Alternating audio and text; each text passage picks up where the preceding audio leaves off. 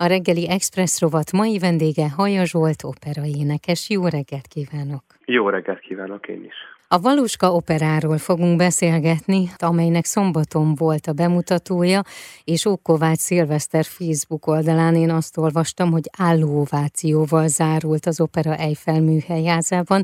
Először is szeretnék gratulálni hozzá. Köszönjük szépen nagyon. Ötvös Péter első magyar nyelvű színpadi művének a világ bemutatója volt ez, és amiért mi beszélgetünk, a Valuska című operában Valuska Jánost önt alakítja, és nagyon-nagyon izgalmas a történet és a zene is szerintem, de nem ez az első alkalom, amikor önök együtt dolgoznak, ugye?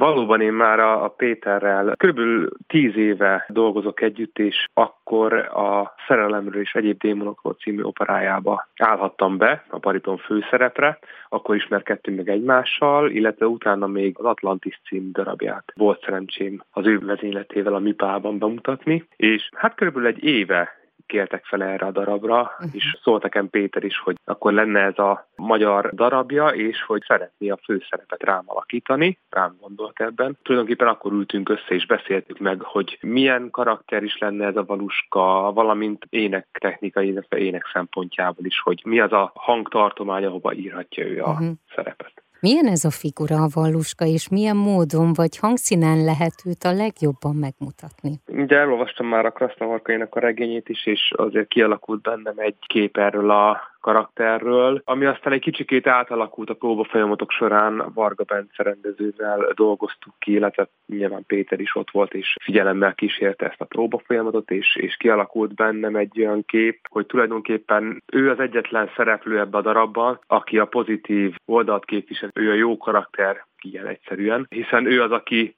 aki szeretné megmenteni az ottani embereket a, a romlásról, a pusztulástól. Tulajdonképpen az ő tragédiája az, hogy a jóság viszi majd később, illetve ő úgy jutatja előtt a, az elmegyó intézetbe, ahol tulajdonképpen a végén már gyógyszerek által van leszedálva, és is igazából tud a körülötte lévő dolgokról nem is ismeri fel már a tanárulat sem, aki a végén vigasztalja. És hát ez az ő tragédiája tulajdonképpen. És a hangszín kellett-e valahogy máshogy énekelni?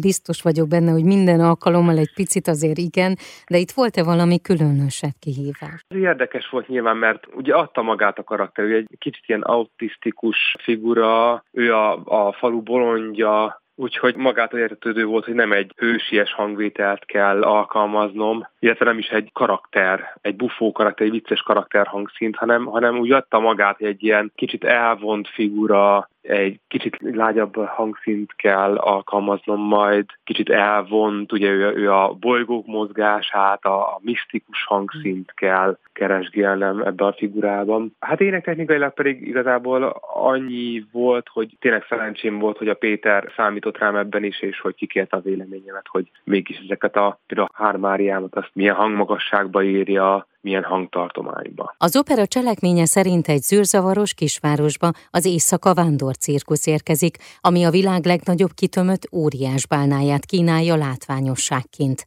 A kéttagú társulat a magát direktornak nevező tulajdonos és mindenese egy herceg nevű titokzatos torszülöttet rejteget. Az események középpontjába a félnótás, romlatlan és jóindulatú Valuska János keveredik, aki újságkihordó a postahivatalnál. Végül azonban Valuskát is magával sodorja az értelmetlenül pusztító tömeg, aminek önkéntelenül tagjává válik. Ez egy másfél órás, egy felvonásos opera, amely egyébként 12 képből áll, és ilyen nagyon érdekes helyek vannak, illetve nagyon érdekes tárgyak, amin nekem feltűnt. Például egy vonat mosdója, illetve egy bálna is megjelenik. Igen, való igaz, hogy azért sok hatalmas nagy díszlet nem is igazán illene ez a darabhoz, de Bence nagyon jól érzékeltet és nagyon jól bemutatja ennek az egész regénynek a történetét. Tehát szükséges eszközök azért ott vannak nyilván, de igazából a mi színészetünkre épített elsősorban és a karaktereknek a kidolgozottságára.